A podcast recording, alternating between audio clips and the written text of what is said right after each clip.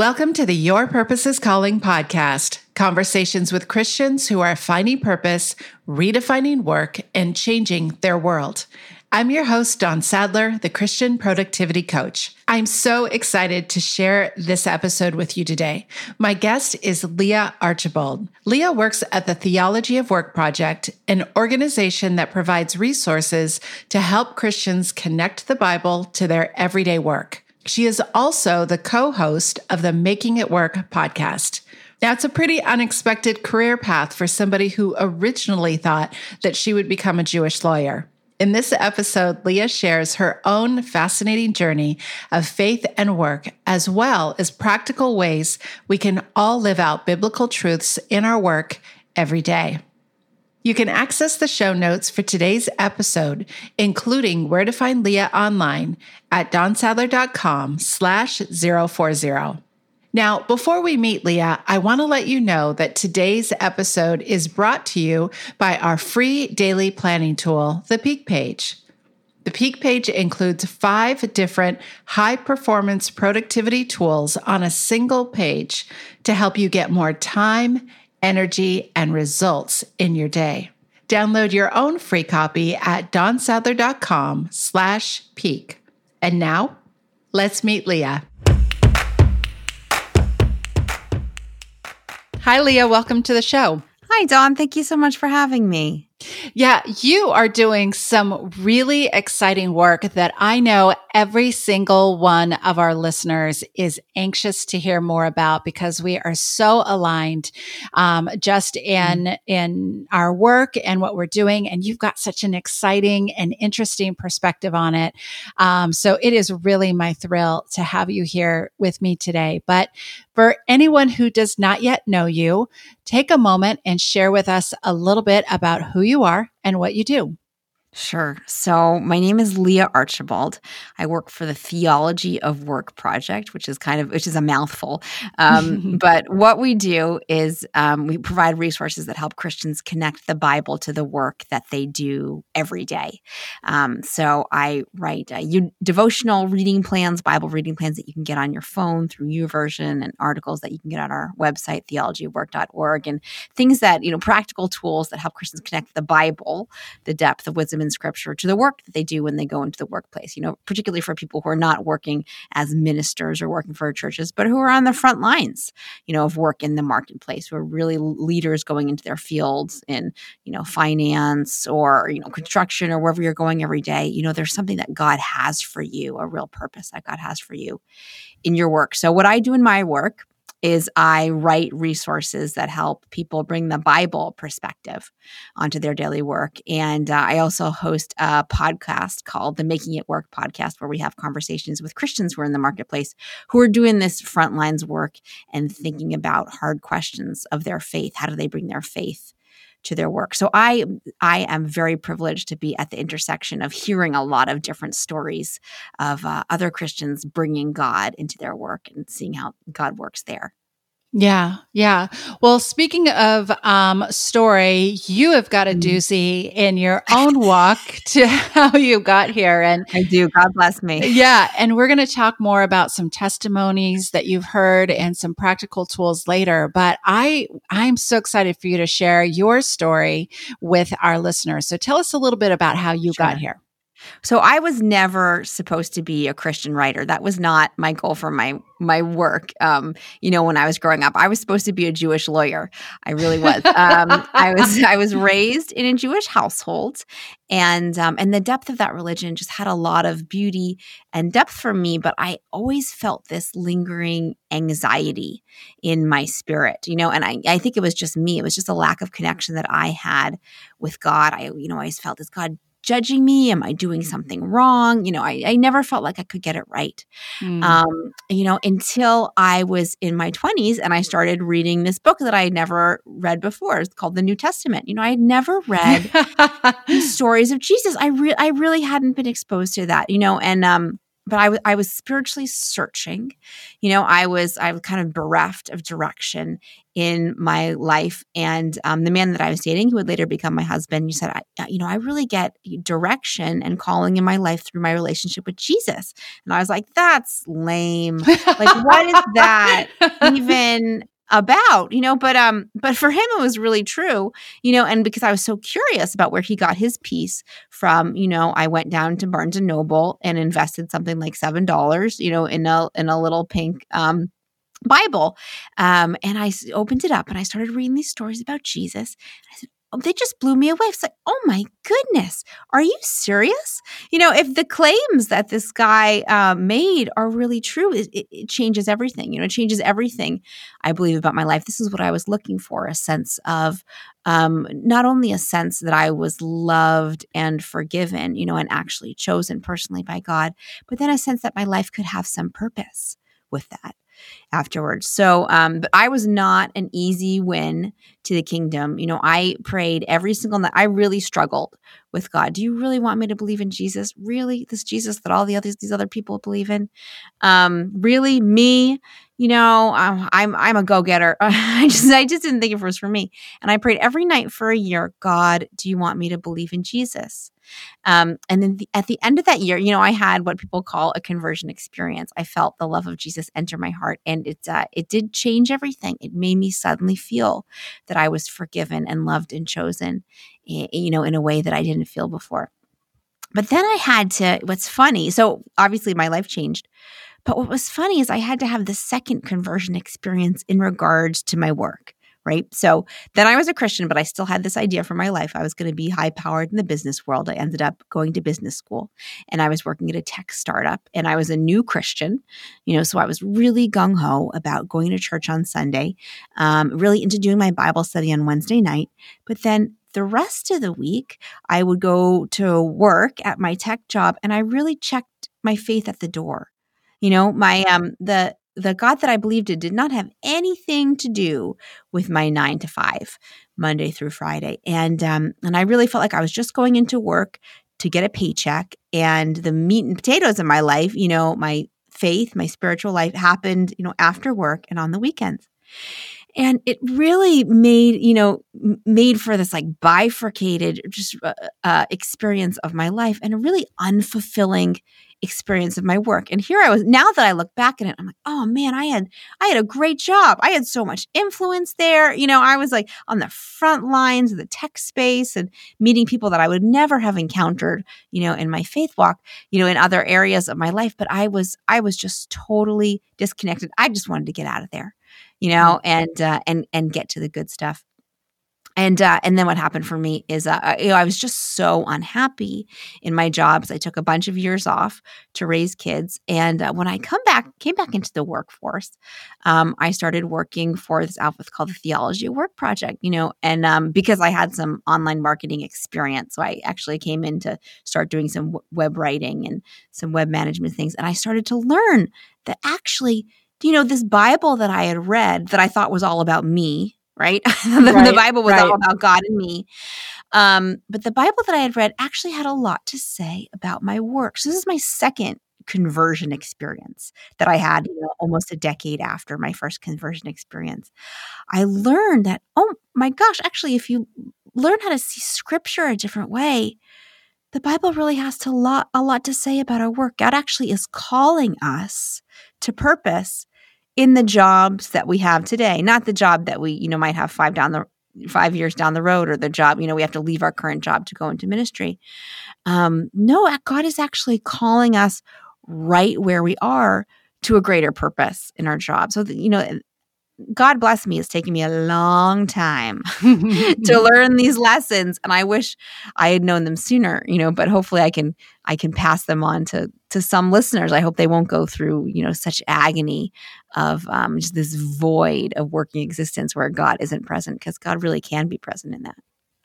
Yeah, I think the thing that that got lost somewhere along the way and I know that there's a lot of history and there's a lot of reasons for this, but the thing that got lost along the way um, is this thought that full-time vocational ministry is ministry, but that's mm-hmm. really where the saints are equipped for ministry. So that was mm-hmm. never designed to be, you know, we're in ministry because we're in the church and everybody else is regular people. We were all designed to be in ministry. That's, mm-hmm. um, uh, but somehow it got lost and, and, and I think we are, I think we're just now finding our way back with, you know places like theology of work and other people who are committed to this work to saying no actually um, you are in ministry wherever you are and whatever you're doing. Do you think that's true?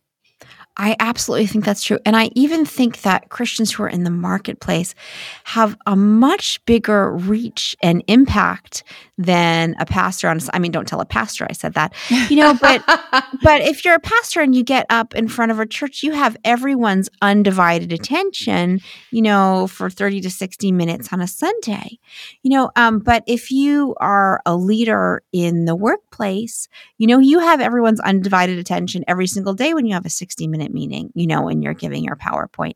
And it's not, um, and the message that you're delivering, you know, isn't exactly the same as a sermon on Sunday where you're explicitly talking about God. But if you go into the workplace and you do your work with excellence and you carry into your workplace the love of people and the desire to put other people's needs ahead of your own, the desire to serve others, the desire to do your work with excellence because God Himself is a worker and created the world good with excellence.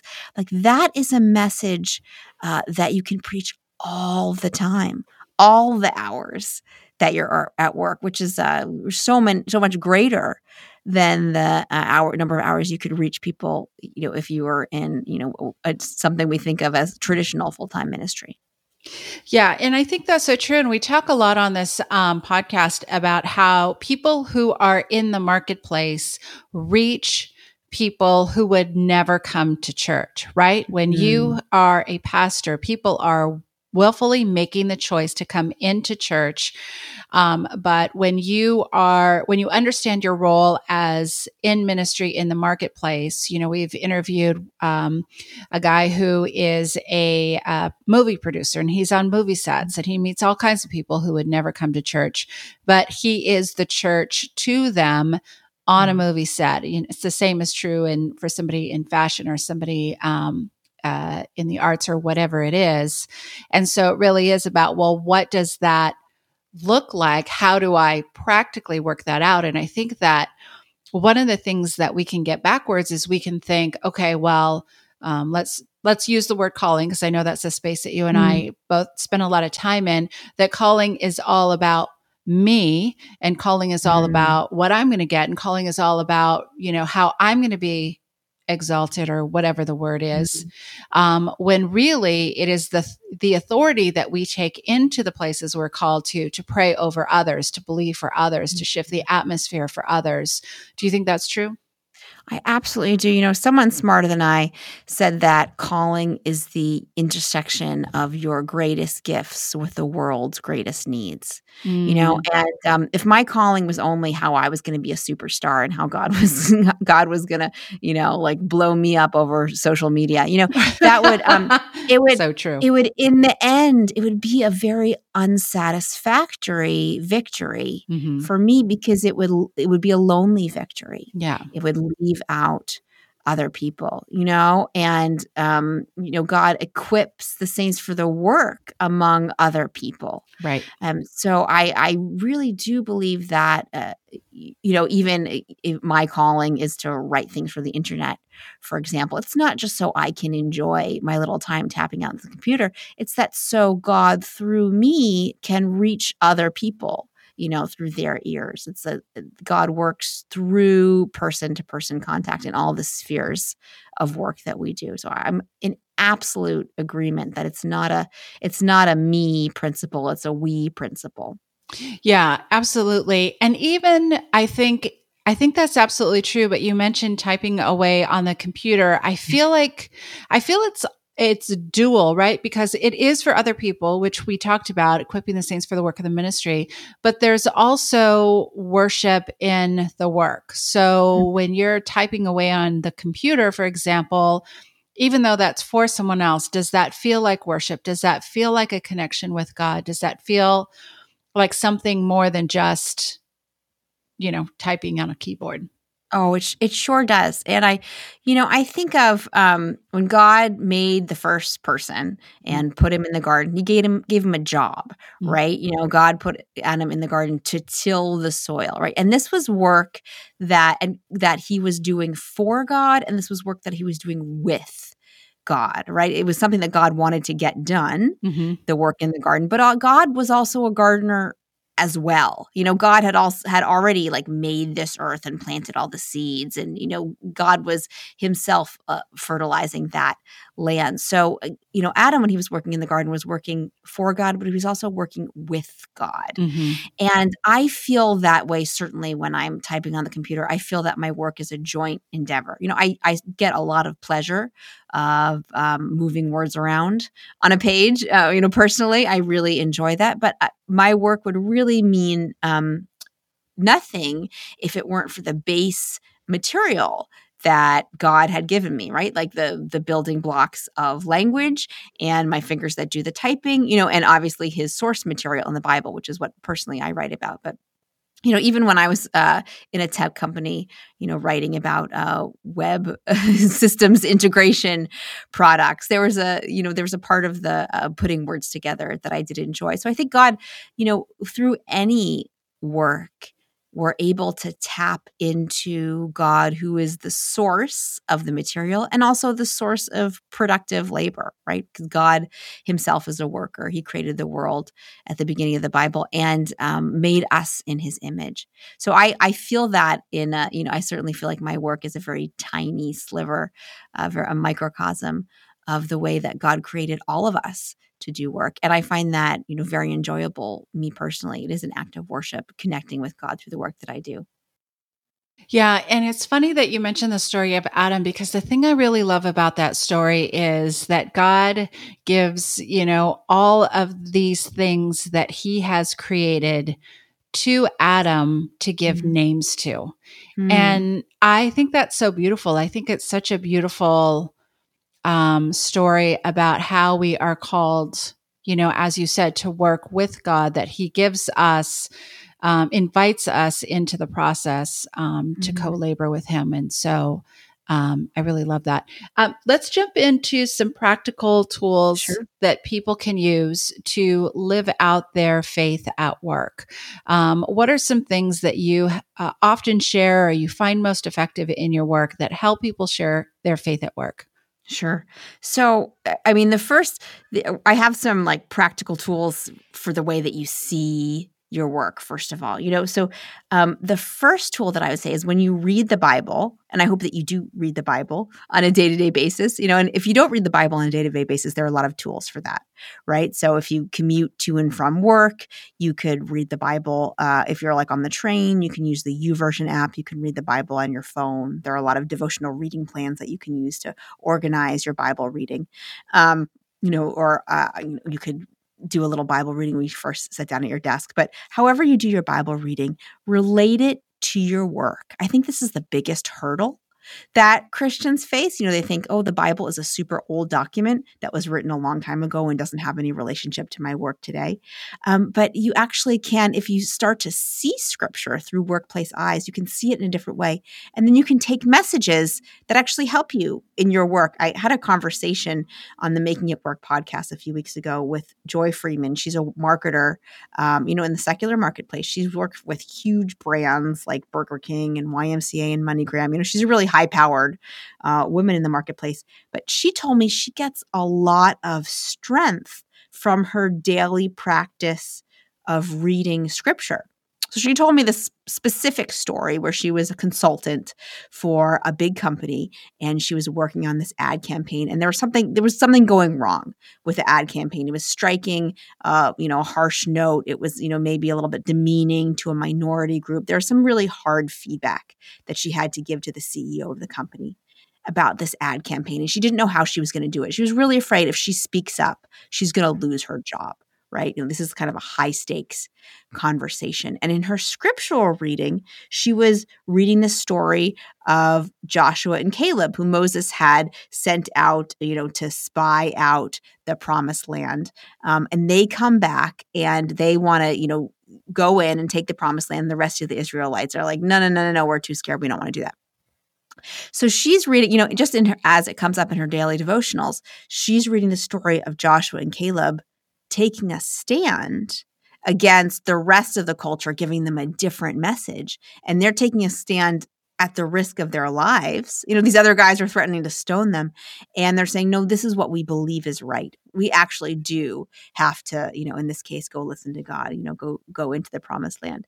And um, she said that story putting it in the lens of the workplace problem that she was facing gave her the courage to go speak up to her boss. You know, she actually went back to her boss and said, "I, you know, this is not going the right way. I believe these this should go differently." Um, and in the end, she didn't lose her job. You know, her boss turned around and said, "I like the way you're speaking to me. Now I know that you're a straight shooter. Next time I need honest feedback, I'm going to go from you." Um, so, what is what is a modern day ad campaign? Have to do with Joshua and Caleb advocating for entering the promised land? You know, in my mind, maybe not a lot. but in her mind, because she was reading scripture with that lens of what does it have to do with my daily work, you know, God spoke to her in a very specific, a very immediate way through his word that she was able to take into her workplace. So that's a long way. that's a long, circuitous way of saying my number one tip is when you read the Bible, and you should read the Bible every day, relate it to your work. Find the way that the scripture is speaking to you with specific messages for your work. I think that's brilliant. I think also as part of that, um, you know, like you said, we both come from um, uh, backgrounds where we worked outside the church, outside of ministry mm-hmm. for years. And like you said, it was separate. There was work mm-hmm. and we checked out, uh, you know, nine to five, it was about work. And after that was, um, uh, was really about God. But I think coming, uh, reading scripture, absolutely yes and amen, but also bringing the questions of the workday to God in our mm-hmm. quiet time at the beginning of the day and saying god you know i'm i'm really worried about this meeting or what do i do? You know like you said about uh, about this woman in in this decision making. Do you think that's part of it too? Like talk to me about the interactive relationship with god as it re- as it applies to our work. Mm, well, this is perfect because it fits into my second tip, which is check in with God as you're working. Mm. um, you know because there's there's so much i could get a direction in my mind from god and then like run 20 miles ahead in the wrong direction. Right. Like i got it god. I'm taking it from here. Yeah. Yeah. You so know? true. Yeah. oh okay. I'm gonna run at this goal. See you later. You know see you in three years while i'm working on this plan. And that's not that's not right either. Mm-hmm. you know i have to continually check in with God. And I, for me, I call it a prayerful pause. Mm. You know, there are a lot of moments in my workday where I have to press the pause button and check in with God. Is is what is my decision making really aligned with with you, God, or am I running off in the direction because of my own fear, or because of my own ego, or you know, because of my own hurry, you know, or laziness, whatever, whatever sin is in my heart that's directing my workday. Um, and so I have to take that prayerful pause, you know, when I feel myself getting hot under the collar and say, God, what do you want me to work on next? Or how do you want me to respond to this? You know, I um, had a conversation with a man who's an engineer. He's a systems integrator at Raytheon, which is a big engineering firm. And, and he works with a lot of engineers he's a manager of a lot of engineers so he has you know the challenges that manager of a lot of engineers might have there they have some like communication interpersonal communication challenges that he has that he has to work through and so he says um, he his spiritual practice he says is waiting before he sends an email he says, he says mm. this is hmm. actually a spiritual practice yeah for me i take a pause before i press send you know and i say does this uh, is this true? Does this accurately reflect what I want to say in this email? Am I saying it in the kindest way? Am I saying what I mean, but I'm not saying it mean? You know, and um, you know what he told me is I really feel the fruits of the spirit, you know, love and patience and kindness, uh, come to the fore in my personality in that pause. You know, in the moment where I press pause before I just go, oh, I gotta send this. I'm so mad. I'm gonna send this email right now. When I press pause, I feel the fruits of the spirit come in. And that's when I feel like I'm growing and God can direct my work again. What would you say to somebody? I think that's brilliant. What would you say to somebody who is just in a job that feels so hectic, so Mm. demanding? Um, you know, it's it's it's challenging just to quiet their brain enough Mm. to take that pause and to hear from God. What would you say to somebody who is in that kind of environment? Yeah. Well, there are all these, you know, ancient meditative practices that have come up through the church, and they're not just for monks and nuns, right? They're Right, they're right. Actually, for all believers. Yeah. You know, they they're for um they're for all of us. And there's this one, uh, you know, there are a bunch of different tuning into God practices. One that I really like, you can do just while you're breathing, and I do this myself because um, no matter how hectic your life is, you can always breathe, Mm. right? I mean, True. Often That's we're true. often we're doing it unconsciously, you know. And there's this ancient prayer that comes from um, this old document written by a monk. It's called the Way of the Pilgrim. But anyway, he came up with this prayer, uh, and it's often known as the Jesus prayer or the Jesus breath prayer. But when you breathe in, you say, Lord Christ. And when you breathe out, you say, Have mercy on me, right? And, and there's, and you could repeat any number of phrases that connect you, you know, connect you with God. You can breathe in and say, I love you, and breathe out and say, Lord Jesus, or breathe in and say, Help me, and breathe out and say, Lord Jesus. But um, the point is, you know, when there's a- a phrase that you repeat on your inhale and your exhale, just even doing it three times can be very centering. And I think when my mind is going around in circles like a tornado, Yeah. what I've lost is my reliance on Jesus, Mm. right? Because I can be just as busy, but if I'm feeling like I'm relying on with on God in that moment, then we're doing it together. You know, we're just like this um this metaphor that Jesus mentioned, you know, when he talks about being yoked or, you know, take my yoke upon you. Like we imagine two uh, oxen who are yoked together. There's this uh, instrument of work that's on each of their shoulders and they're pulling together. And if they're pulling together, they can pull the cart. And if they're pulling in different directions, they can't go anywhere, right?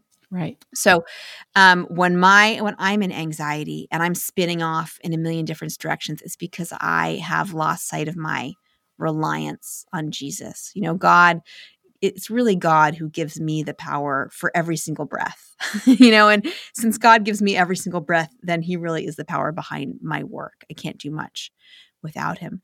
So, uh, using a meditative practice like you know, taking three breaths, using a breath prayer, or any practice that helps you tune into God as the source of your energy and also the source of your work opportunities can help take the burden off of those stress moments. It doesn't make life any less busy. Right. You know, I still have I have a busy job and I have three kids and I got to take a lot of time to breathe. You know, I tell you that much. But um so my life doesn't get any less busy when I do one of these tuning into God practices, but it does help me bring God into uh the work that I'm doing, you know, rather than trying to run around like a chicken with my head cut off, you know, without God in it. Yeah, I think that's important because I think that um, in working at a tech startup, this uh, I'd be curious on your thoughts on this, but I feel like there are work cultures where being, you know, sort of walking around like with the weight of the world on your shoulders is actually seen as a positive. Oh yeah, you're doing good. Yeah, The exactly. more stressed out you are, the better you're doing. Yeah, exactly. And so just understanding that just because the culture around you is operating at this hectic, hair on fire kind of pace 100% of the time doesn't mean that you have to participate. You get to decide how you respond to that environment, right? Mm, amen to that. You know, and it's not going to be true for for some people. You might have to get out of the environment you're in, Yeah. right? You know, for for now, often you can set boundaries. You know, we just um we did a podcast recording uh, with a woman who talks about setting boundaries in her work the other day on the Making It Work podcast, and you know, one of her takeaways is like, you'd be amazed actually how many managers are happy when people set boundaries on their work. When you know, when it's very clear I'm going to be at work at these hours and then when I leave work I'm not answering my cell phone. Actually, that's um, y- you know there's a lot of more pushback uh, than we think we have mm-hmm. in modern workplaces for setting boundaries, but some some workplaces you can't, you know, and you have to find a new workplace, um, or you have to ask God for a lot of help, you know, um, and and say, God, I'm in this workplace, you know, what can I do? Help me figure out what it is that I need to do um, to serve you in my work today, because some, you know, not everyone can get out of a workplace that are that's oppressive you know some people need it for their for their paycheck and you know the situations are different but um but I but I think we do have a lot of leeway to uh, set more boundaries than we think we do, and that's how we carry God's presence into our workplaces by doing something different, right? If if no one does anything different, then nothing's going to change. Right. I think that's true. And that was going to be my question is in really hectic environments, when we choose to respond differently, isn't that in itself a form of evangelism in the workplace? Mm, it really, really is. It really mm-hmm. is. And I, you know, um, Christians talk all, all, the time about being salt, mm-hmm. and uh, and um, something funny happens. Like I don't know, like if you're cooking a soup or you're cooking a stew and you drop the salt in, all the other fat in the top will like flee away from it. I don't know if it's it's like salt makes its own like circle yeah. around it, you know, it um and as it diffuses into the water. Anyway, um the metaphor that I see is that you know as um as salt going into a workplace, you don't just like flavor bring like your unique Christian flavor, but you actually change things right around you. You know when there's dysfunction, uh, in a workplace and you go in um, as someone who's like full of the holy spirit you've prayed yourself up and you're just going to say like i'm just going to stand up for my boundaries and i say and say today i'm leaving and to be home for dinner with my family. Um, you know there's dysfunction will flee from your immediate area you know as you um, as you make that change you know in the same way that salt uh, chases off you know i don't know in like in ancient food preparation salt chases off uh, disease and you know things like that. It literally does kill off disease um, in food. So there's a, a sense that when you go into your workplace to make a stand for what you believe is right, even if it's something small like going home for dinner at an appropriate time, that changes the workplace around you, and that is. Uh, a huge form of evangelism. You know, that means a lot to the person in the cubicle next to you. If they see, oh, she's going home, you know, at 5:30, maybe maybe I could go home at 5:30. I mean, isn't that that's a huge blessing? Yeah. For your coworker. You know, that's that for today, for a Tuesday evening, that's a bigger blessing than you inviting them to church on a Sunday to hear a good message, right? They want to go home and eat dinner with their family. And if they see you doing it, you know, then they could do. I mean, that's what better way uh, to be good news to the person sitting next to you than to, to take kind of a hard stand, um, a risky stand for what you believe is right. We'll return to my interview with Leah in just a moment. But first, here's a quick reminder that I send out free coaching emails every Wednesday with tools, tips, and advice to help you be more productive from a Christian perspective. It's easy to sign up. Just go to dawnsadler.com slash subscribe. And now, back to my interview with Leah Archibald. I think that's right. And I think it's worth mentioning, and this probably goes without saying, we don't need to say it, but I'm going to say it anyway, is mm-hmm. that that, you know, setting those boundaries assumes that you are operating in excellence in your job. If you've mm. slacked off mm. all day and then you're like, see ya, I'm out of here at five o'clock, you know, that's, that's, going to be probably a wrong ministry but mm-hmm. um but just that idea that we do everything we do with excellence and um and, and just that part of it. I do also want to talk. I know you have a third point that we're going to get to, but I think especially in this topic of I'm going to I'm going to do things different. I'm going to, um, you know, come in. I'm going to respond differently. I think that fear is such a common thing in the workplace. Mm-hmm. I don't want to go home because I fear I will be fired. I fear mm-hmm. that, you know, what if I lost my income? And I think, I actually think workplaces are filled with a lot of fear. There's power structures, mm-hmm. there's politics, there's dynamics, there's deadlines, there's all kinds of things. And so, what do you do you think a do you think that's true and b how do absolutely okay good okay and so i'm right there with you yeah yeah and it's so real and it's not mm. good or bad it's just real and so how do we how do we shift in the workplace from fear to faith? Is it that Mm-hmm. praying and checking in throughout the day? Like what what advice would you give Yeah. to somebody who feels like they're stuck in fear and and too afraid to set some of the boundaries you talked Mm-hmm. about? Yeah. I mean, as Christians, we have the biggest weapon against fear that exists, which is the security we have in Jesus' resurrection. And I'm it, that sounds a little esoteric, but you know, I like to picture myself as um, you know, Mary or Elizabeth, one of the women who went to the tomb on Sunday morning. You know, and they had the biggest fear of their whole entire lives. They had given up everything to follow this guy named Jesus. They were they uh, were walking around, um, following him, and he died. He died. Their God died. That the biggest fear that they have in their lives came true.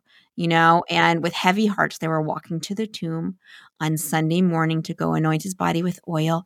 And when they got there, they found the stone rolled away and the body of Jesus was not there. The tomb was empty. And what that story says to me is that the biggest fears of our life, when we walk through them, we too will find them empty. Hmm. God Wait, I love that. Say that did. again. Say that again. That was so good. I'm going to hit you again with it. yeah. You know, the biggest fears of our life, when we walk up to that fear, we too are going to find it empty. You know, um, the I, the the thing that we're afraid of can no longer torture us with fear when we've walked through it. Hmm. You know, and um, you know, and for them that was it was the hugest deal ever, right? To walk to the tomb and um, to go try to find Jesus, and he wasn't there; he was empty. He was resurrected, right? Mhm. but I have little microcosms of that, um, you know, of that every single day. Um, just yesterday, I'll, I'll tell you my story of, of my big fear from yesterday. Mhm. You know, um, my big fear from yesterday is um, my boss was scheduling a company wide meeting, and I didn't want to say it, it was on a day that I had already made a date with my husband to go to like a marriage thing, uh, something to improve our marriage, like a marriage counseling thing, right? We're Mhm. we're dedicated to improving our marriage. So, and we had already scheduled this thing in me, me and my husband. And, um, you know, my boss said, there's this important issue and I want you all to attend. We're going to have this day long meeting. And it was at this day that I'd already scheduled the time with my husband. I just felt this sinking, this sinking in my chest, like, oh, I'm going to disappoint one of them. And then both of them are going to hate me, you know, and then, oh, if I go to this thing, I'm going to lose my job. Or if I don't, you know, I'm going to lose my job in a year. Everyone's going to think I'm terrible. I'm not committed. But, you know, but if I, but if I cancel on my husband, I'm not going to be standing up to my commitments. You know, it was just, I felt like there was no way I can win. I just, and I felt terrified. I felt terrified of saying anything either way, you know, saying Yeah. anything to, to one person, you know, I just, I just felt terrified. And, um, you know, and I was kind of hemming and hawing with my boss. I said, do we really, are you really sure we all have to be part of this conversation? You know, I was trying to hit it from the side, like maybe this is a, con- just a conversation that you want to have with so-and-so. Right. And he was like, he was like, Leah, what are you really trying to say? What's really your objection to this? And I said, you know, I, I'm sorry, it's my own fear. My objection to this is that I is that I may I have other plans that I'll have to cancel. Yeah. Yeah. and um and I'm and uh and I can do that, but but I really don't want to, and I'm I'm afraid of what you'll think of me um, if I cancel those plans. But I really don't want to be on this meeting. And he said, "Okay, the meeting's optional. Everybody, the meeting's optional." Mm. That was the whole thing, you know. And in that moment, it was like, it was. He said, "the you know, m- when your boss says the meeting's optional, that's good for anyone in any circumstance, right?" Yeah. But like in that moment, my boss saying the meeting's optional, it was like the heavens opened up, and you know, and the sun shined through, yeah. and I had this moment of like my biggest fear in that day, you know, which is that my coworkers are going to judge me, I'm going to lose my job. Like my biggest fear was actually empty. Mm. You know, I, I just it, just from by virtue of walking through it. Now I could have not walked through it. I could have been like, yeah, yeah, okay, I'll figure it out. You know, and, and have held held that anxiety with me the rest of the day. You know, and um, but but actually putting myself out there, uh, walking through my fears, being honest about my own limitations has, in my limited experience, always gotten me to a um, to a sunrise moment on the other side where I feel like my fears are empty. Yeah, I think that's I think that's so beautiful and and this next question is probably a whole other podcast episode into itself, but I do, you know, I just I feel like um there is a unique challenge for mothers who are working, right? Mm-hmm. You've got your amen your, to that. Yeah, your job, you've got your marriage, you've got your kids, and I know that some moms have shared with me, I feel like I'm failing at all of them all at once. And Absolutely. Yeah. And so I just, uh, like I said, we could talk about this for a whole other episode, but just share with me a little bit as a mom with other moms who might be listening who are feeling this. What, what do you do to, to balance all of that and to feel like all three areas of your life are thriving? Yeah, I I totally resonate with that feeling. And I've talked to a lot of mother moms in the workplace who resonate with that feeling. Oh, I feel like I'm failing at everything. You know, and um, I think I would turn it around and say, like, our feeling that we're failing at everything is really this desire, God given desire to be excellent mm-hmm. at our jobs, right? To be excellent at all the ways that we live out our calling, both at work and for our children, you know, and as a spouse. Um, but I don't believe there's such a thing as balance on a day-to-day basis maybe on a monthly basis or a yearly basis you know there's there's some kind of balance you know but um but yesterday i had a really kick butt day at work and i got a lot of projects done but i was home an hour late for dinner you know and i felt guilty about that driving home and then uh, today i'm going to do less work and i'm going to be home early for dinner. You know there's no there's no um you know there's no perfect uh, you know, the woman at the end of the book of Proverbs, the end of the book of Proverbs ends with this acrostic poem mm-hmm. um, about the valiant woman who uh, sounds like she got everything done, right? She wakes right. up way early in the morning, prepares breakfast for everybody else, and, um, you know, invests her money in a field and makes a profit and, you know, goes here and there buying all the fancy food, and her children arise and call her blessed. I mean, she's unattainable, but she had help you know, she had help in her house. She had servants and, yeah. like she wasn't doing all her cleaning, right? And um so what that says to me one is get good help. Yeah. where get get help. Amen. Get help where it's possible, you know, help from a spouse and, you know, help from a wider community. But what it also says to me is that this history of women working in a lot of different spheres is as old as the Bible, right? It's mm-hmm. as old as the Old Testament. It's not a new phenomenon that women are being pulled in a lot of different directions and should feel guilty about that, right? It's, you know, from the history of the Bible, you know, there are not have been enough hours in the day and we need help doing our daily work. Um, so I, I, I love to see uh, my relationship with God as something that centers me in the push and pull of all my work. You know, so I, I'm running to the workplace and doing my work there, and I'm running home and being present for my children. But first and foremost, you know, I am a child of God, and God is the one who resources me with every breath I take, with all my energy. And if I look to that first, you know, when I wake up in the morning and I say, God, please be with me in this day. Give me the resources that I need for this day. Uh, then I can trust that at, at least that primary relationship is good. Then all my other relationships will come out of that. You said something that I really loved. Um, I thought was really thoughtful the push and the pull. I think people talk about balance, which, you know, okay. And then I think in the church, we talk a lot about managing the tension, which sort of mm-hmm. sets the tone that we're always tense. And, um, and so I don't think that's right. But I really love this idea of the push and the pull. And I really think that's mm-hmm. true. Like sometimes your family's going to pull on you a little bit more, mm-hmm. or, you know, sometimes you've got to push a little harder at work. And, and I love that. I love that phrase because it just allows for a lot of grace um, mm-hmm. that I think, that I think is really important. And, and part of it, you know, I think as, um, as women, our tendency is to nurture. So it's our inclination that we want to nurture every area that we're called to mm-hmm. called to influence. And um, so I really love that that push and that pull. I, I like the mm-hmm. I like the space in there.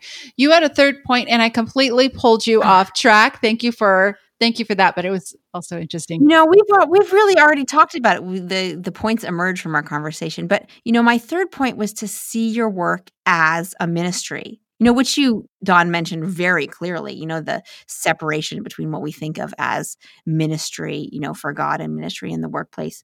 You know, but I, I read this great story of Pat Gelsinger, who's the CEO of this big tech company called VMware. He was wrestling with the question should I go into full time ministry? And he was actually wrestling with this question for a year with God. He was going over in his head this verse from Colossians 3 23 to 24 work heartily for the Lord, not for men, for it's the Lord Christ that you're working for.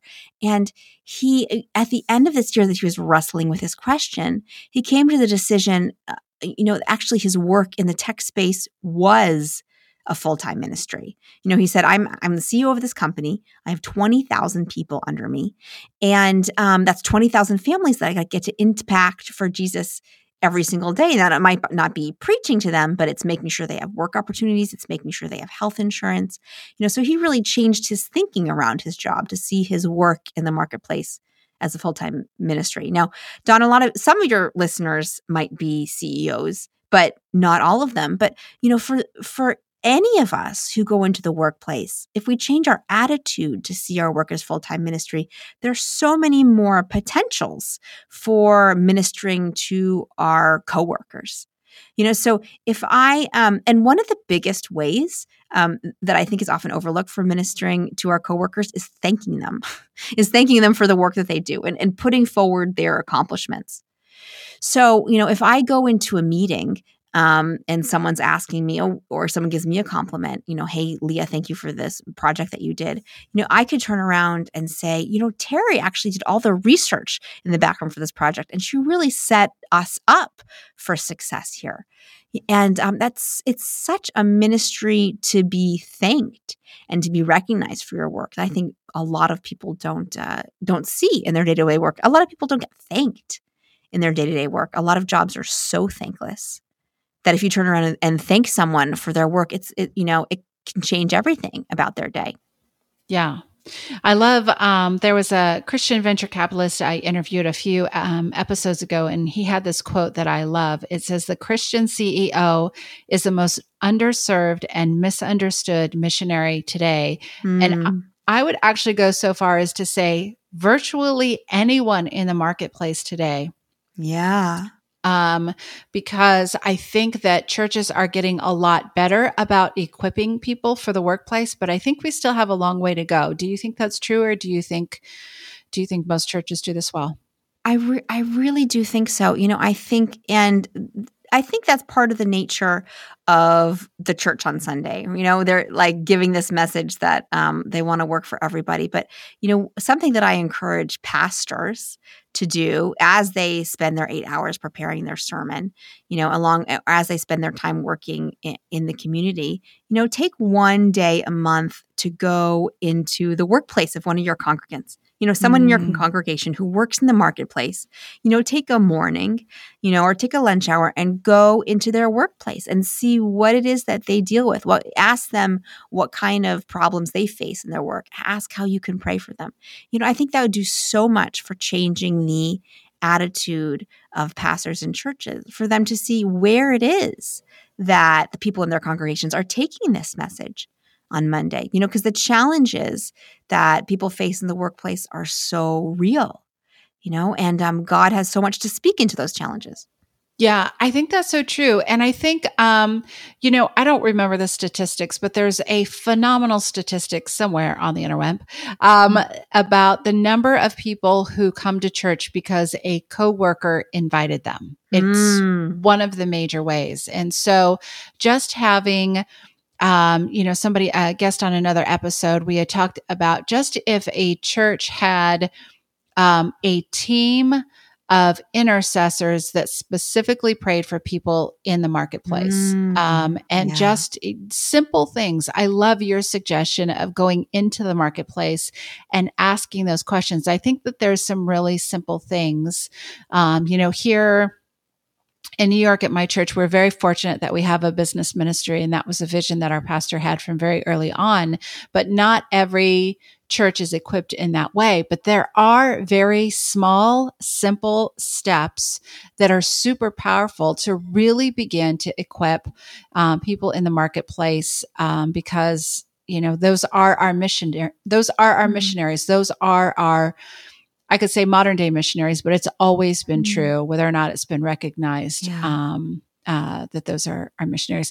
We could talk, and it can feel so lonely. Yeah. It can feel so lonely in the marketplace. You don't because you don't recognize where there are other Christians. yeah, yeah, You know? yeah. It's so true. Um, we could talk about this all day. I love talking to you. I know we could go on and on, but our time is wrapping up, and so it's time to shift gears a little bit and talk about the final five five questions designed to further resource our listeners. So the first one is: Other than the Bible, what's one book that changed your life and why? Oh, I l- love a book that I read last year. It's called How to Have a Good Day by Caroline Webb. And, um, you know, it's not a religious book, but it's a book that boils down the latest behavioral science Hmm. on how to get the most productivity out of your work and how to get the most enjoyment out of your work. And so she takes all these scientific studies of, you know, how people interact well or interact poorly in the office, you know, how uh, we either take joy in our work by delving into a task or, you know, joy is sapped by being distracted. Um, so it's called How to Have a Good Day. And, uh, you know, reading through it myself, I said, wow, these really relate to scripture. I mean, she's not, she's not relating it to scripture, but in my mind, I said, like, the biblical truths that I look at in the Bible are really true, you know, and come out through, um, you know, the whole history of behavioral science up to the present moment. And she, her last chapter is how to be good at email. She has an appendix that's like how to be really good and really efficient at responding to email so um, other people like you and so it doesn't take over your whole entire life. So, um, which is a message that I need to hear personally. Yeah, me too. I'm ready to go out and buy the book just for that section. And you Uh, can get it on Audible too. So you can, you, if you don't have time to read it, you can listen to it while you're driving in your car. So I recommend it. Awesome.